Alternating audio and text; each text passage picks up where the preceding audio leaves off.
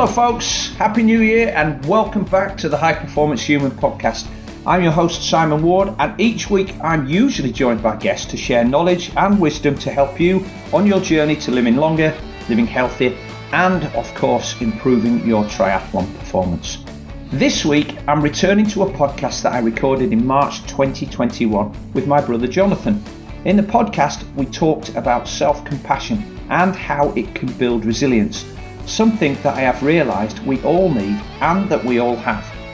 There's a lot spoken of in sport about mental toughness and how this is what separates the winners from the rest. You know what I mean? The will to win, want to get more than the other guys, no pain, no gain, etc. etc. The thing is, I think we already have these skills and traits, and given the right opportunity, we've all used them. For example, you turn up every day to train, overcome injuries or illness, deal with setbacks in your life. That's called resilience. You swim up and down the pool looking at the black line, do repeated running drills, or sit on your indoor trainer. That's boring, but it's essential to master the process. You do that. You have life values and a philosophy which allows you to achieve all of the above. That requires a certain mindset. You have that as well. And you manage stress. Some of it is always there, and perhaps you don't even realise you're dealing with it. Training's also a stress, mostly good and usually bad.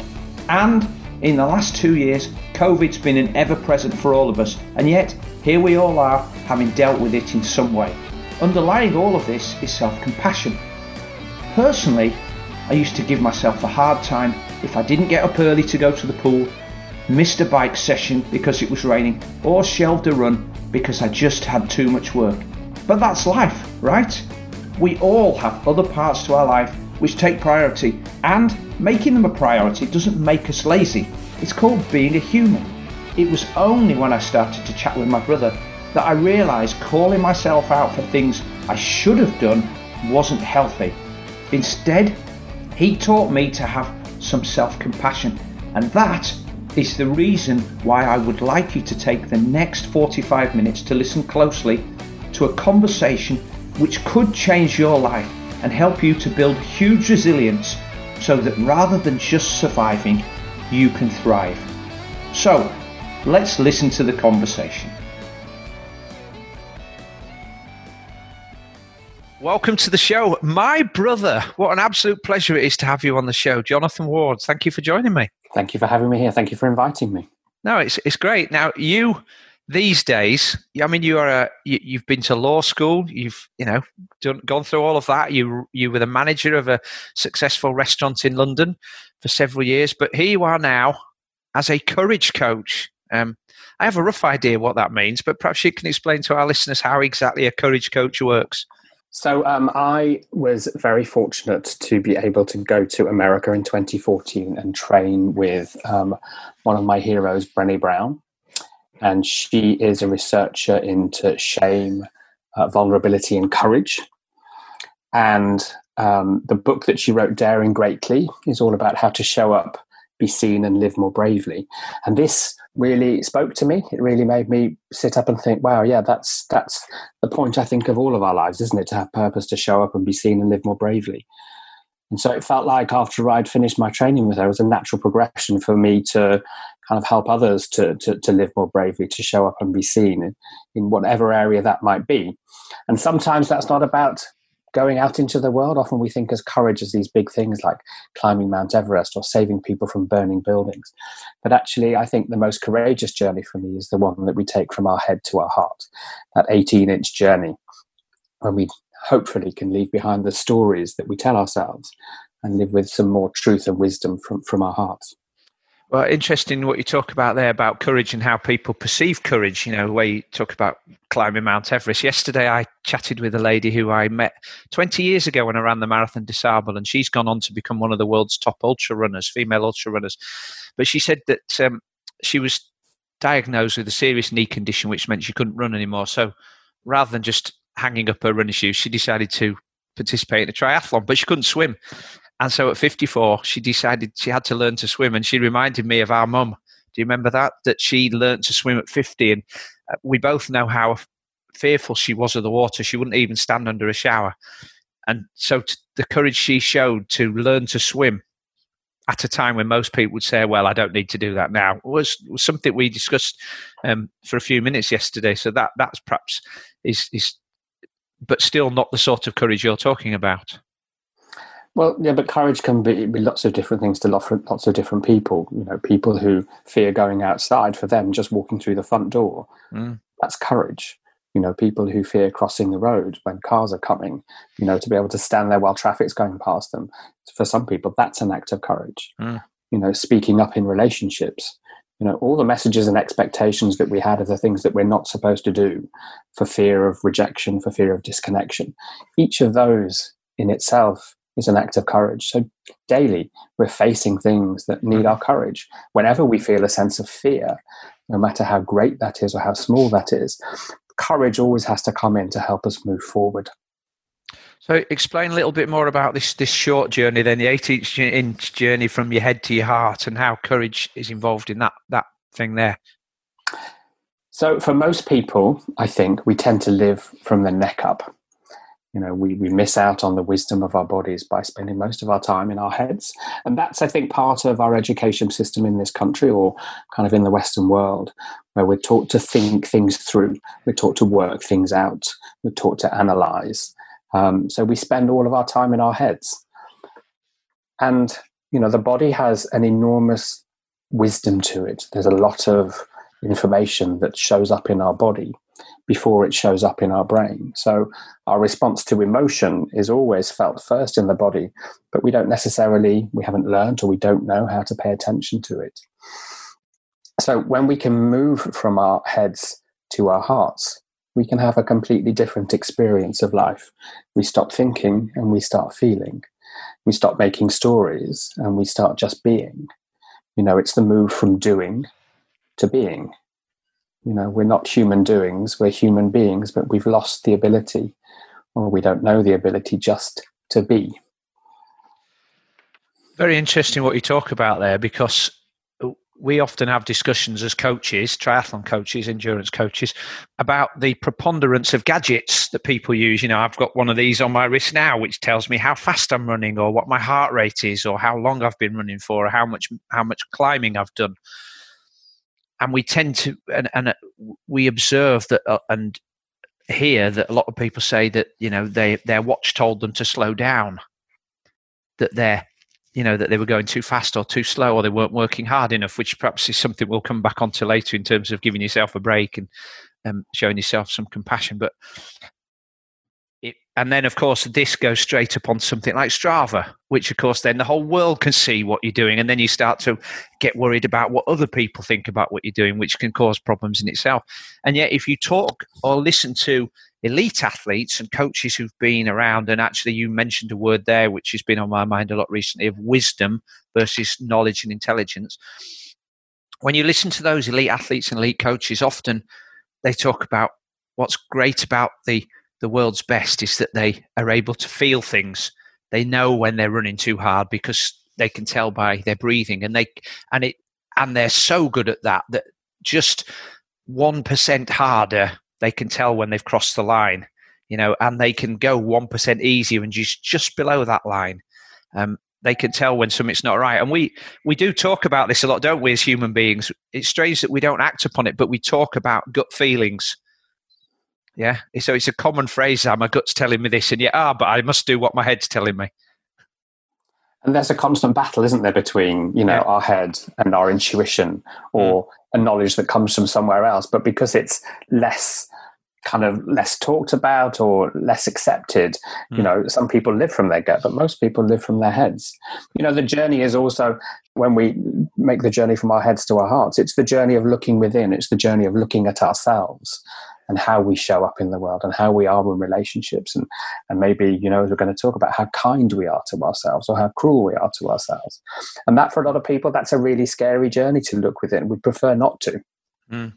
just going back to that intuition thing i remember being at a presentation um, at a conference from the people who were the selection panel for RAF fighter pilots or, or flights pilot school. So not not always fighter pilots, but helicopter pilots and transport plane pilots and they they decided to reflect on the intake forms of some of their most successful people.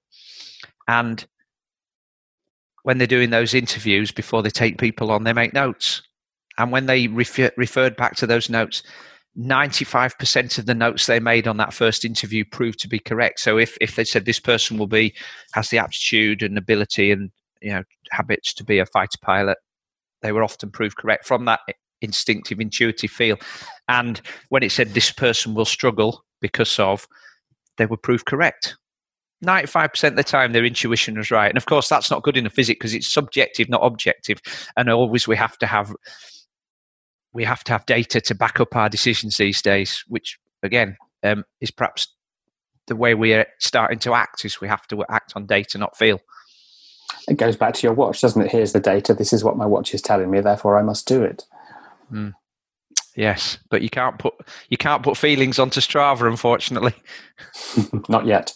Not yet. Well, no, that's it. Wearables and all of that stuff. Maybe they'll be able to get get doing that. So, um, let's talk about self compassion then, because I'm um, it, it it came to the forefront of my mind. I know we've talked about this uh, on and off um, for a few years, but it was brought to the forefront of my mind recently by another book I read by a coach who was talking about all of the foundational aspects of elite performance. And at the end of his book, there's a whole chapter on self compassion. And it made me think more about this and some of the observations I've had of the, the athletes I have worked with and know of. And a lot of what he was saying rang true for myself, I suppose, as well. Uh, that we like to be hard on ourselves, that we don't give ourselves a break, that if you show yourself some self compassion, it's seen as a bit of self pity or, you know, sort of indulgence. So I'm, I'm hoping that you're going to help me and the listeners to sort of clarify what this really is and actually why self compassion can be a very, very positive um, behavior. Okay, so I think before we talk about self compassion, I want to talk about compassion for a bit. So you get more of an understanding of what, of what compassion is. And I'd like to lead you through an example.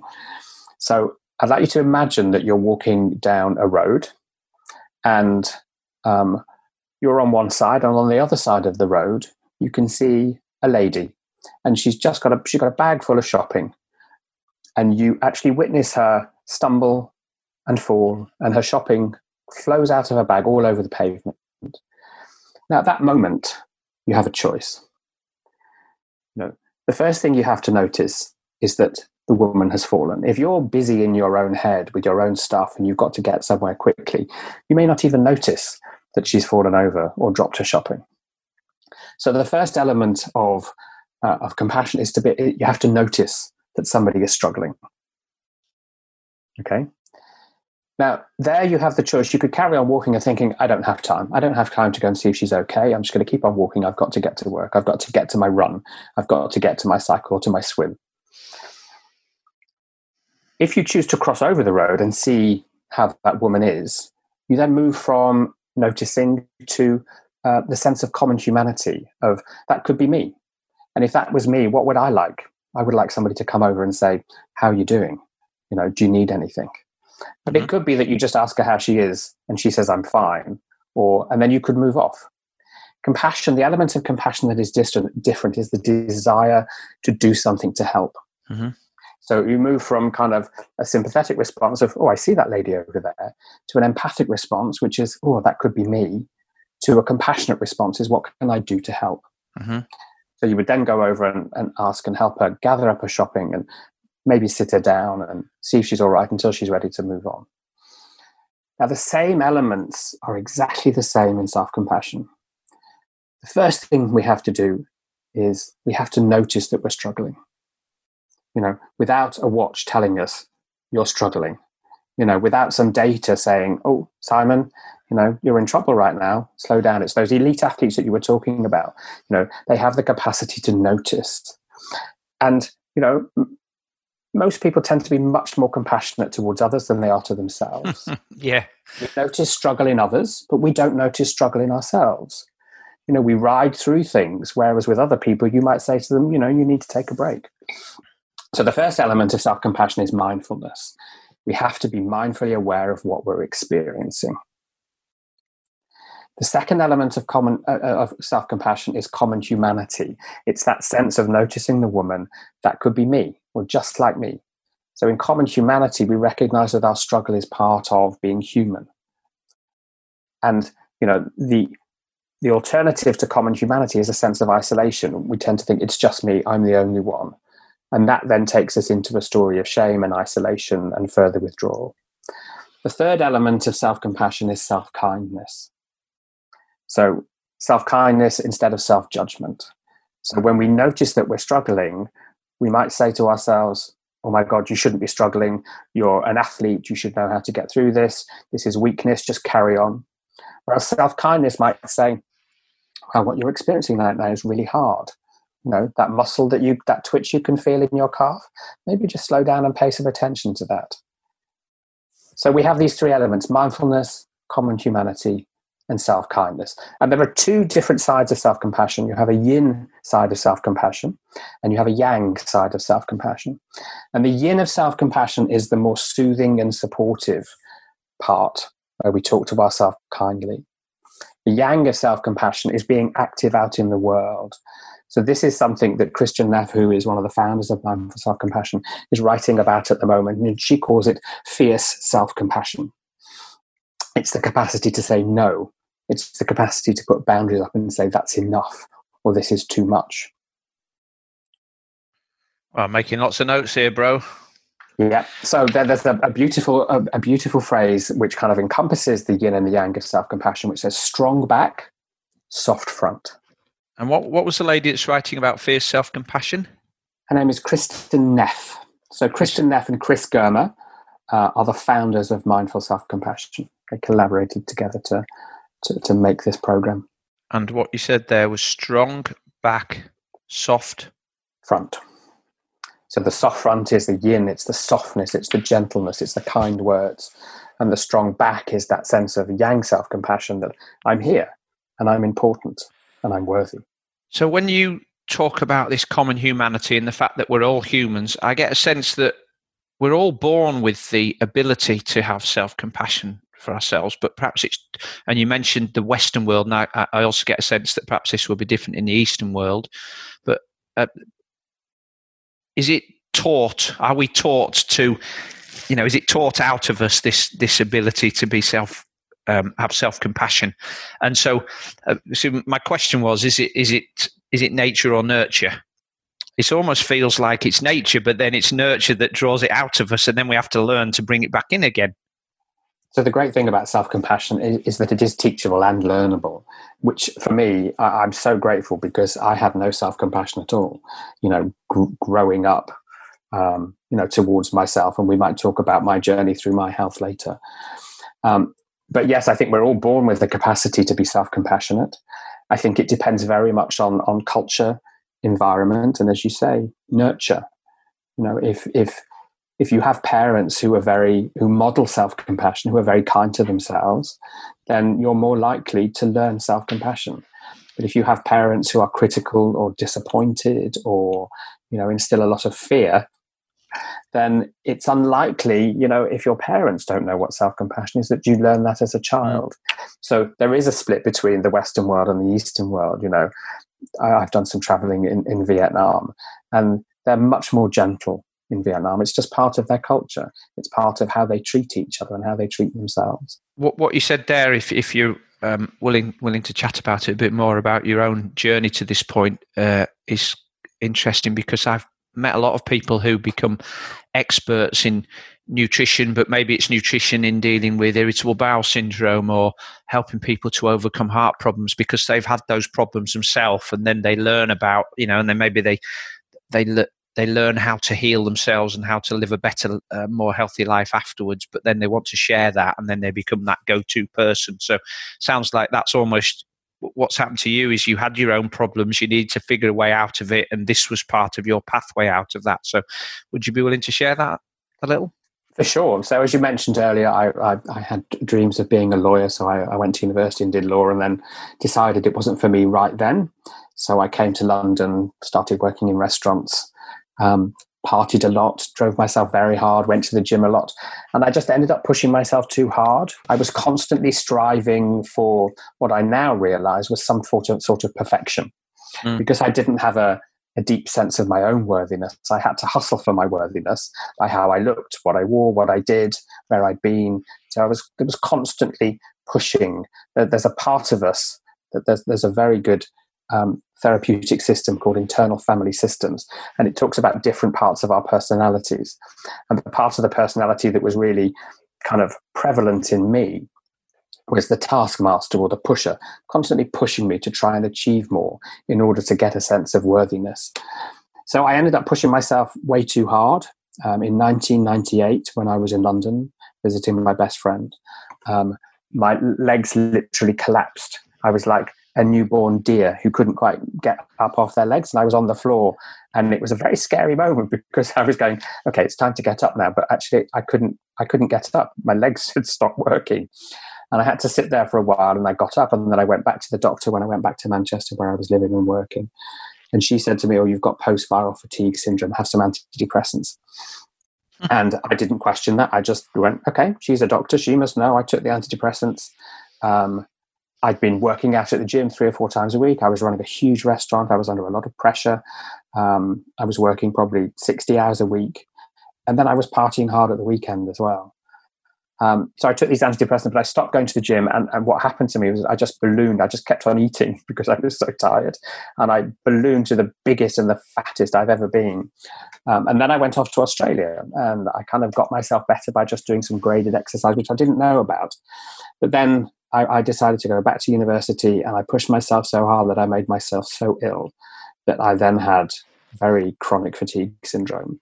And I couldn't walk for more than five minutes a day. So that was when you came to Leeds, right? That was when I came to Leeds, yeah. So I then um, very luckily found a hospital that dealt in environmental illness and I started to get better.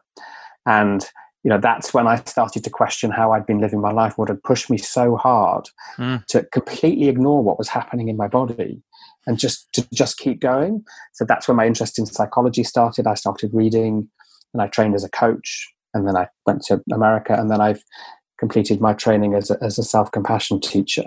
So it's it's such an important element of my life that i have to pause and just see what's going on for me. Because you know if I get too stressed or too overwhelmed, then there is a chance that the, the chronic fatigue can return. Uh, it's such a complex subject, in isn't this? Because I, am as you're talking there, there's, there's quite a few elements that I I can see in myself. and not seeing myself. I mean, I was thinking about our school days. My school reports always always said Simon could do better. I guess yours always said Jonathan's an excellent student, you know. And so, um, uh, and you you probably worked yourself um, much harder than I did doing exams, and so you got good grades, whereas I barely scraped through and did the did the almost like we talk about as coaches. What's the minimum amount of work you have to do to achieve the, the pass mark? That was my my thing. So that that sort of odds with my triathlon passion now for pushing myself hard, but. Um, uh, and since then, obviously, my approach to work and and um, has been totally different to my school days. But I see I see quite a lot of those behavioural traits that you talk about there in um, endurance athletes, constantly pushing, not wanting to give up, and it does make me think now: what's their backstory? What's what's really going on behind them that, that, that in there to make them push themselves so hard and just ignore that advice and ignore that, you know, because those again talking about the lady, you know, falling over on the other side of the road. I will often see or hear those people saying, "Oh, you shouldn't be doing that, mate. You don't want to be training with an injury. Oh, you've got a cold. You should take some time off." And yet, you know, they, they are ignoring their own advice.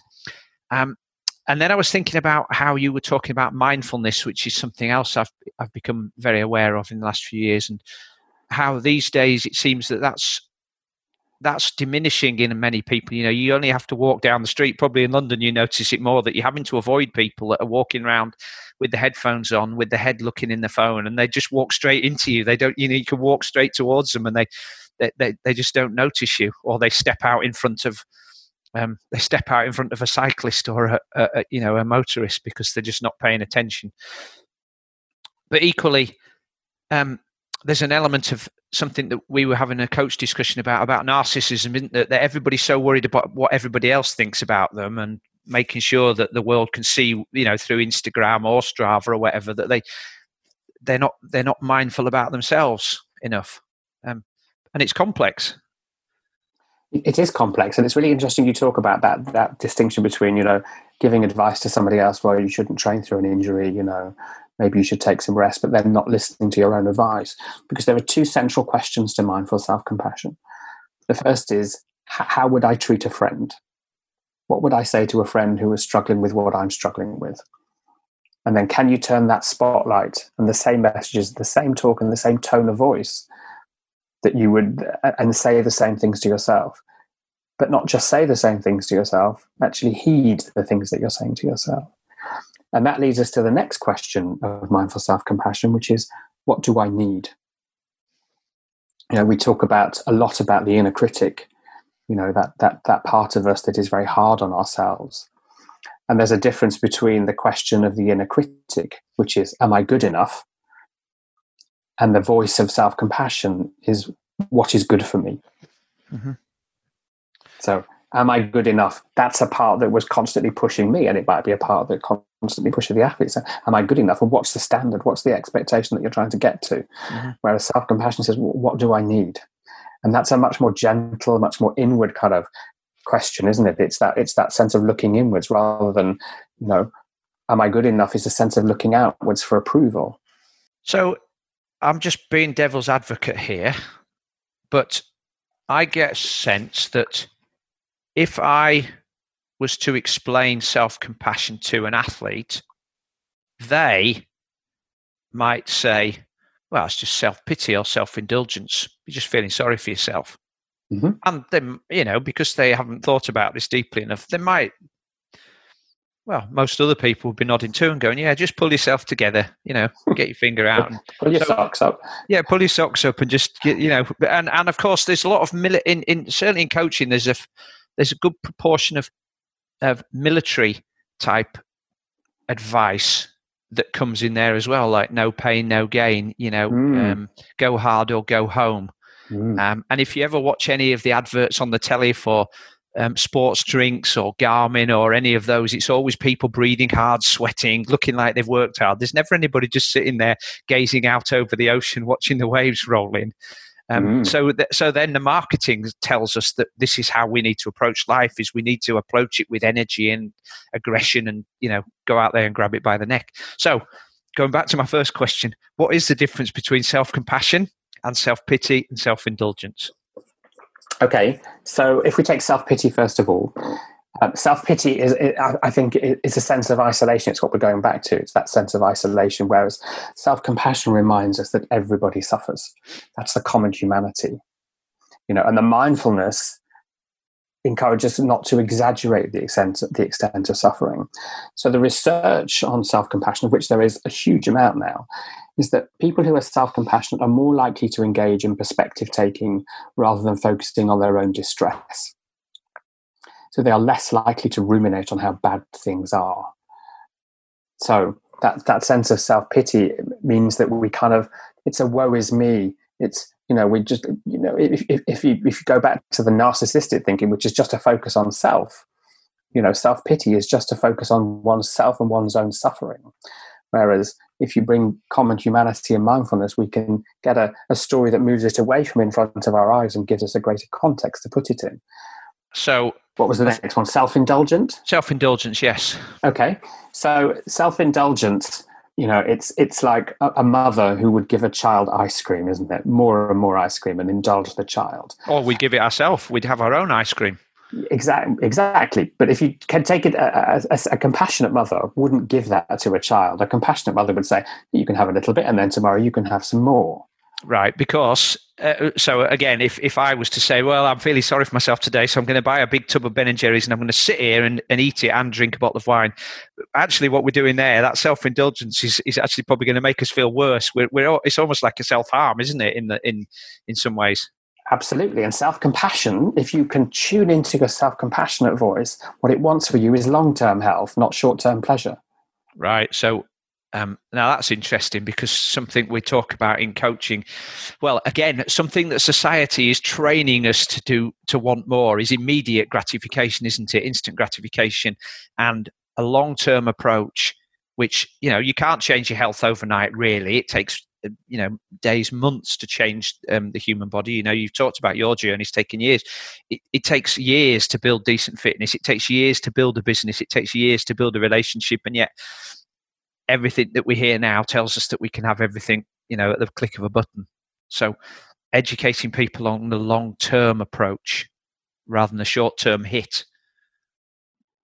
Absolutely. Yeah. And the research shows very clearly that people who are self compassionate engage in healthier behaviors like exercise, eating well, and going to the doctor more regularly. Mm-hmm. So if you are listening to what your body needs, you can actually then say, I'm going to honor that. So it might be yes i want the ice cream but the long term benefits of that are, are, are, are, not good for me. So i'm going to choose actually just to have a little bit or not to have any at all. Does self-compassion then build resilience in the long term? Absolutely. Yes it does. Right. Can you explain how that would how that happens? And i'm um, i'm fairly certain that you're going to also point to some of the re- the strong research that shows this as well again, there is a, a, huge amount of research on this. So, if we take the meaning of resilience, resilience is the ability to bounce back, isn't it? It's bounce mm-hmm. back ability. You know, when something yeah. goes wrong or we fail at something, you know, it's the ability to, to get back up and, and to keep on going. You know, this is a very big part of Brene's research, Brene Brown's research on rising strong. It's about, you know, in the physics of vulnerability, of taking risks, there will be failure it's it's it's a given you know you can't always get everything right. You know you're going to get a run wrong or you're going to get a swim wrong you're going to overtrain or undertrain. Mm. um, so building resilience is that ability to, to to notice when we've got something wrong and to say ah okay what can i learn from this? And the more self-compassionate you are because then you're stopping and pausing and checking in with yourself what's going on. What was this like for me? What was that like emotionally for me mm. you know so it's it's the question again what, what do i need mm. so we yeah. build in a strength by building self-compassion because we're able to be kind to ourselves and people who are self-compassion compassionate are more likely to be courageous they're more likely to get up and do the thing again because also they know how to be kind to themselves when it goes wrong or doesn't go according to plan so on the flip side then if somebody is unable to have self compassion, what can be the impacts of that for them in their life? So it's it's highly correlated with um, negative states like depression, anxiety, stress, shame, and negative body image. Okay. And it's highly correlated when we practice self compassion with positive states like happiness, optimism, and linked to better physical health. Okay. if you if you gave people two lists and said which of these would you choose, you know, depression, negative body image, blah blah blah, or happiness, you know, it's I know everybody everybody would choose the other one. So okay, tell sure. me what you have to do to get that. Mm-hmm. Oh, you've just got, you've just got to sit there and just think about it. No, I can't do that. It's too soft. Oh yes, but you see, that's part of the that's part of the the misconception of self. Yeah, no, exactly, that, exactly. That, you know, you just have to sit there and be kind to yourself because actually, you, you know, self compassion can be behavioural. Mm. You know, we can, you know, it might be taking a walk, it might be talking to a friend, it might be having a bath, it might be spending time with your dog, it might be sitting down and reading. You know, there are lots of ways to practice self compassion, and we'll come to that at the end.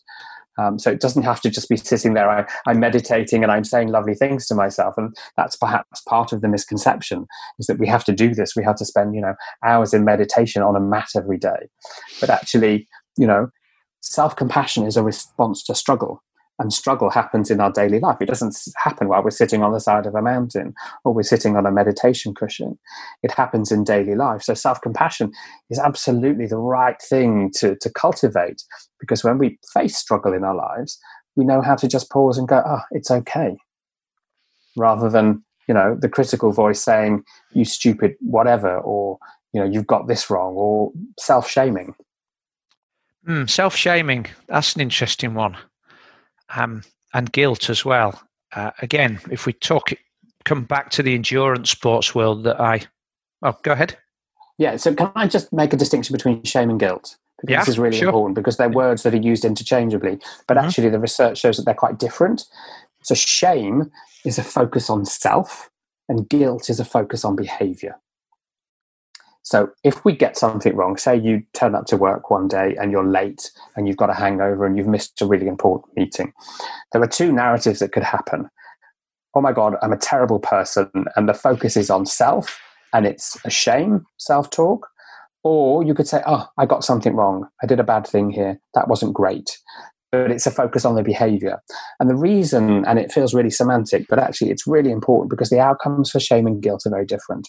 So shame is highly, highly correlated with addiction, obesity, not paying attention to ourselves, whereas guilt is inversely correlated to that. Okay.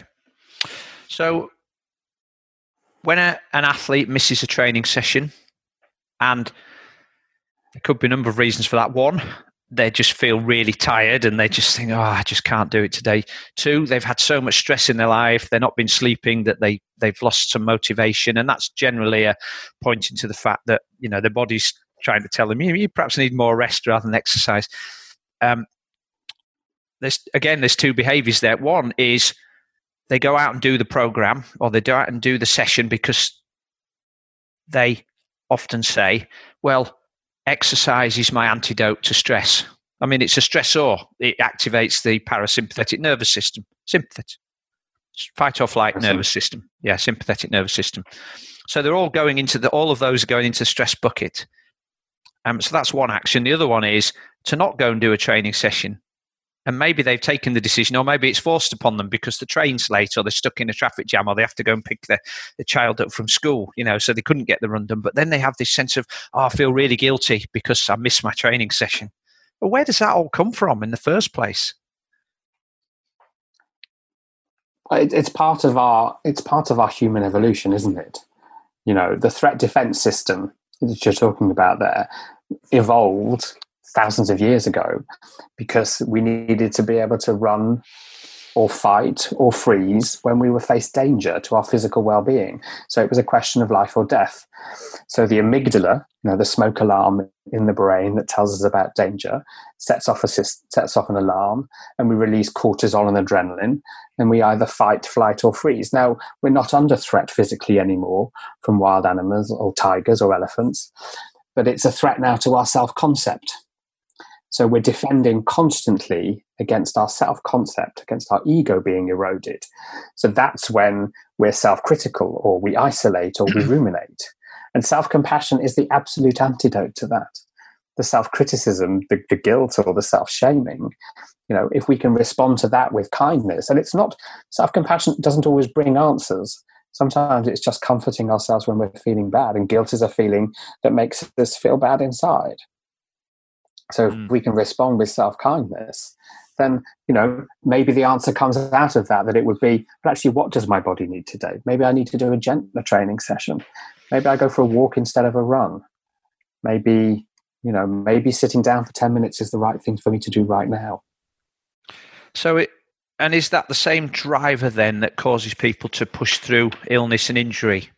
Um, you know, and go and do some training instead. When it would be fairly obvious, probably to most people and definitely to observers, that you know you need to take some time out today because you haven't stopped coughing for the last hour, or you know you've, you've got a splitting headache, or you didn't sleep. Now I need to do a run. I have to do a run. Well, then I would question what, what's driving that. And there, there are two, there are three different affect regulation systems. One is driven, the driven incentive resource focused, Mhm. which is about achievement. Then you have the threat focused, and then you have the content and safe and connected one, which is about soothing. So that's where the self compassion comes in. So when these are out of alignment, that's when we struggle. That's when we suffer. Hmm. So there's a driven part of you, but there's also a threat. Well, if I don't do that, what does that mean about me? You know, what are people going to say about me if if my little thing doesn't appear on Strava? You know, or I can't be seen to be doing that. How much of that's about accountability then, as we're brought it through life because we're being accountable to people? We're accountable to your parents for performing well at school or doing your homework or doing your chores around the house. We're, we're accountable to our boss. you know so then when we have a coach or we have a program we're accountable to somebody or something for doing this and we don't want to let those people down because that's something i hear a lot is oh well you've written the program i didn't want to let you down by not doing the session um, so again is that something we've learned and we need to unlearn uh, yes and yes right. simple answer to that Although accountability is a great thing, you know, accountability can really help people to stay motivated. You know, when I work with my clients, so they want to change a behavior, you know, I offer them a daily support just to check in. Well, how are you doing today? How did it go today? And that kind of level of accountability and support can be very nurturing and very productive and, and, and very compassionate. Mm. But it's about what's driving that question you know, well, I didn't want to let you down because what would that mean if I let you down? It would mean that you would think badly of me. So that's the bit that you have to question. What's driving the question of the accountability? I mean, it sounds like another podcast altogether, but we keep see, looping back to what people think of us. And so the ego and narcissism are sort of quite heavily linked to all of this self compassion thing, aren't they? Yes, absolutely. Again, it's the threat to our self concept, it's the threat to our ego that we're defending against. And self compassion is the answer to that because we don't need to f- have threaten in, in this world anymore. We can just, if we stop and be kind to ourselves, talk to ourselves as we would talk to a friend who was struggling, then actually, you know, we stop resisting because pain is inevitable in life, you know, emotional, physical, mental, but suffering is optional it's only when we resist the pain that we create the struggle and the suffering. Mm. Except the marketing tells us we need to suffer. We need to push hard. We need to grit our teeth and be sweating and be suffering. But that's listening to something outside of your body, isn't it? Mm. Yeah, it's all, no, very, I mean, it's all very good to have goals and to have that, you know, to have things that you want to achieve, but they also have to be aligned with your values. Mm. You know, I mean, it, you know, if I was a casual observer listening to this conversation, I'd be getting the impression that if I had some self compassion, the long term outcomes for many things are positive and way more positive than not having self compassion. So, as that outside observer, I'm like, hold on a minute, I'd like to get a bit of this. I need to, I need to get some of that, so I start feeling better in the long term, mentally and physically. So, how how as individuals do we go about starting the process of, of having self-compassion? Because i guess again as it's a learned thing we have to start with some small tasks and then as we get more adept at this it becomes more natural but we still have to keep returning to it until it until it becomes an ingrained habit. So there's one thing I'd like to talk about before we get to that, and I think this is really important for, for, for your athletes, is that often people believe that self-compassion will undermine motivation you know, pe- most people believe that self criticism is an effective motivator, but actually, what it does, it undermines self confidence and leads to fear of failure. So, when we motivate ourselves with self compassion, it comes from the desire for health and well being. It comes from the desire to be kind to ourselves. You know, it's that long term view over the short term gain you know if you have a harshly critical coach so imagine that there's a, a, child who comes home from school and he's done some maths homework and he worked really hard at it but he didn't do very well in his test and he comes home and he shares it with his dad and his dad in this example can have one of two responses he can either say you absolute idiot you didn't work hard enough you know go to your room you know, and work this out for yourself. You know, the kid's going to feel shamed and probably not very likely to want to do well. This sounds Whereas a bit. This sounds a bit too familiar to me. And if the but if the father said, "Oh my God, son, you worked so hard at that. I'm I'm really sad that you didn't get the the the result that you wanted. How about we sit down together and work out something that's going to work for you? And can I help you? What can I do so that you can achieve the best things for yourself?" So we have that internalized voice as well, one that can be really critical or one that can be much more compassionate. Now, mm-hmm. you know, in that example, which would you rather be? If you're the son, you'd much rather have a father who was supportive and kind and understanding. So we also have that inner compassionate voice within us. So that leads us to where do we start? So where we start is, you know, the, the, the questions, the two questions we come back to again and again. How would I speak to a friend?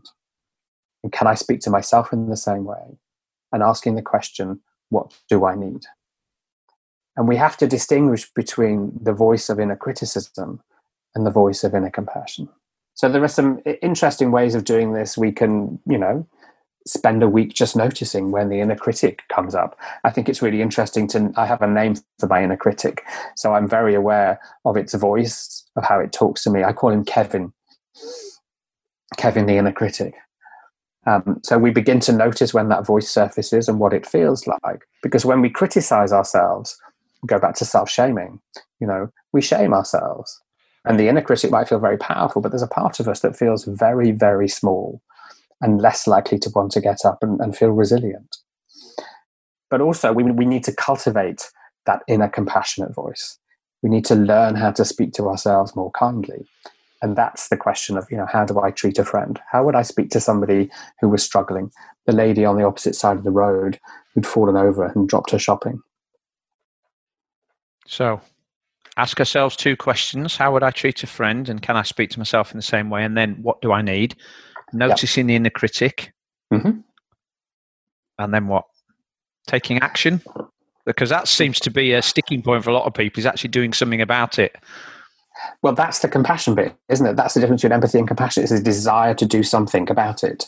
So when we have, we do have to take notice of, you know, what we're saying to ourselves and then act on it.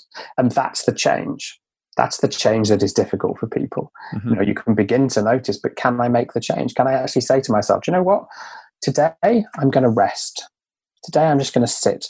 And there's a really interesting, again, language point here because this is the hardest thing that I try to get my clients to do is to take rest. And because most of them label it as doing nothing. Mm. Doing nothing in their head is something to be ashamed of. You know, parents say, What are you doing? I'm not doing anything. Or teachers who said the same thing. You know, we were shamed for doing nothing. So we have to change that narrative to it's okay to rest. I was world class at doing nothing when I was at school. Yes, you were, Simon. but I do recognise that that trait there in, in both myself, and I've got a lot better about it. Than, and um, and and in others. And again, particularly particularly endurance athletes, because they're the sort of people who are, you know, particularly triathletes, are, very successful in their lives, and then they come along and think, I know, I'm very successful. I've got lots going on, but I want to do a triathlon now. I want to do an Ironman, and I need to do it this year before I'm 40 or 50. Um, and I've only got a few hours a week, but I'll pack those empty hours in with more training so that I don't have any spare time. And of course, we know that the, the whole process of human evolution and performing at an optimal level requires doing stuff and recovering from stuff, don't we? So we have to we have those two um, parts of the nervous system, the sympathetic and parasympathetic, and it's like that yin and the yang you talked about, and one complements the other. But but most often sleep is seen as a, a, just a waste of time and so how can we how can we cons- put together a plan that re- requires less sleep and more doing um, mm. but but actually you, you, that's a short path to disaster really isn't it absolutely now i wrote some things be, be, before the talk i thought well what, what benefits could this could self-compassion be to you know to elite athletes or high performance athletes and i thought i thought it would you know when you're self-compassionate you choose the right food you mm-hmm. choose to sleep. It helps to reduce anxiety. You know, anything that drains your energy away, stress, anxiety, you know, the, the more we can respond to that with kindness to reduce the anxiety, the better it is for your body. But it also helps us to recognize when we're moving. So we have the windows of tolerance. So you have safety, you have challenge, and you have overwhelm. And that's just not mental, but that's also physical. So it mm. helps us to recognize, or help the athletes to recognize when they're moving from challenge to overwhelm and to pull it back a little bit. You talked about those elite athletes, you know, that, that one second or that one beat difference. They have the capacity to listen and to, to move it back into a challenge rather than an overwhelm. But I think also, really importantly, I guess, and I don't know this, but when you're doing a race, there comes a point when you it gets harder. You know, they talk about the wall in the marathon. Mm-hmm. You know, and I'm guessing that there's some negative self talk that happens in those moments. And, you know, if you can replace that with kinder, more supportive messaging, what's often referred to as the inner champion or your inner compassionate voice, you know, one that says, You're doing really well. This is hard, but keep going. A much kinder voice, you're much more likely to keep going than to than to stop. There's uh, another guest that I had on uh, uh, about a year ago, Alex Hutchinson, wrote a book called Endure, which is all about the the um, what did he call it? The uh, curious elasticity of the human mind, or something. And he talked about studies they've done where people smile or where they're shown subliminal subliminally you know in, in, bursts of microseconds pictures of either one group was shown pictures of somebody with a, an angry face and, and another group of cyclists was shown a picture of people with a happy face and the but it wasn't long enough for them to really sort of recognize what it was it was just they saw this quick burst and the ones who were seeing the happy face were able to keep cycling at the same level for about 8% longer than those who mm. saw the angry face and there's a lot of athletes that i know that are famous for being smiley and smiling throughout a race I think for them it's natural rather than something they've trained themselves to do, you know, and force. Because you, you can tell when people are smiling properly because the, the little lines around the corners of their eyes uh, are activated. Whereas when people have got a false smile, that ne- doesn't necessarily happen. But but still, that positive approach tends to work better for most people than the negative approach of I'm doing rubbish, you know, etc. etc. Mm, yeah, and there, there's a technique that um, I use sometimes with my clients. It's just to put a pen in your mouth because it enforces the, the same response as smiling. You know, and it changes your physiology. It changes how you feel. You were going to do that on camera, then, weren't you? And then you realise that everybody's listening. But, but actually, we could use the bit of the video. Give us that. Give us the example there. So you do that, it mimics it mimics smiling. And actually when you do it it changes how you feel. You know it's the same as doing a smile but you can hold it there for longer. Yeah you just can't talk. I feel different. You've mentioned several words. Well they've come up in conversation several times uh, as, as we've been going through this conversation. Mindfulness seems to be uh, um, a key factor in all of this. Just noticing and naming, not being judgmental, just observing, noticing and naming, and identifying things. Clearly, taking action. Um, you know, because you, there's no point in just noticing that the house is on fire unless you're going to take some action to try and put the fire out. Um, so, taking action, um, asking questions, and that's something that perhaps you know, and I know it's something I've had to learn over the years is to ask more questions. And you know, when when you said yes and yes, then I thought, oh, that's just poor questioning, Simon, because I asked you, I asked you closed questions, and of course, in your training to be a lawyer, you would learn the benefits of asking open and closed questions, or asking no questions at all. But asking questions, listening, and you know, with most of us aren't very good at listening to other people. We're even less good at listening to ourselves. So, questioning, listening, mindfulness being positive and also something my guest yesterday talked about was surrounding yourself with positive people as well. I think that the environment that you inhabit can also have an impact on the behaviors that you have because if you're around negative people or critical people that's that's only going to have one outcome Absolutely. Yes, I think mindfulness. So the, the program that we run is, is mindful self compassion. So it's mindfulness with self compassion and remembering that one of the elements of self compassion is mindfulness, is being able to, to pay attention, to, to notice what is happening when it's happening. Well, I'm glad you've mentioned that. You've got a course coming up soon, haven't you, about mindful self compassion? Maybe, maybe you could uh, explain a little bit about what that course would contain and, um, and for anybody who's interested, how they might be able to sign up for it or find out some more information. Yeah, so starting on the 24th of April. So it's um it's a 9-week course and it's a deep dive into self-compassion.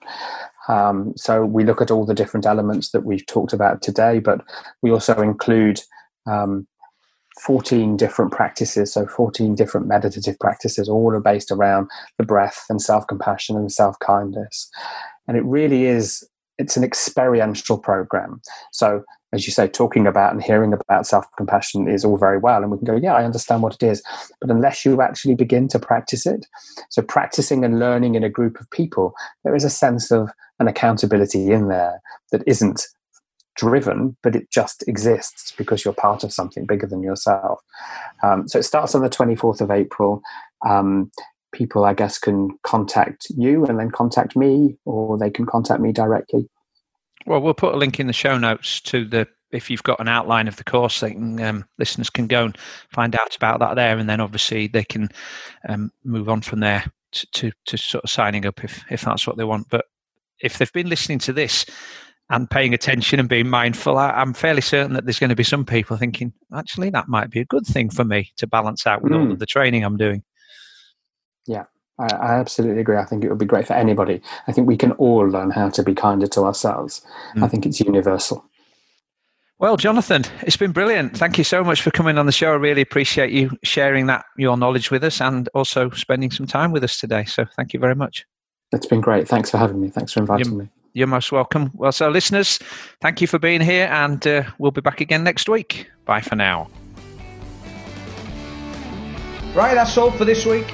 There are links to all of today's discussion topics in the show notes below. I'd just like to take a moment to say how much I appreciate you listening to the High Performance Human podcast each week. You can join the conversation today by subscribing for free on iTunes so that you never miss an episode. And also, please join our High Performance Human podcast Facebook page. I'll be back in seven days' time with another great guest. But for now, please remember that being a high performance human is a journey, so stay healthy, stay focused, and keep trying to be just a little bit better in some way than you were yesterday.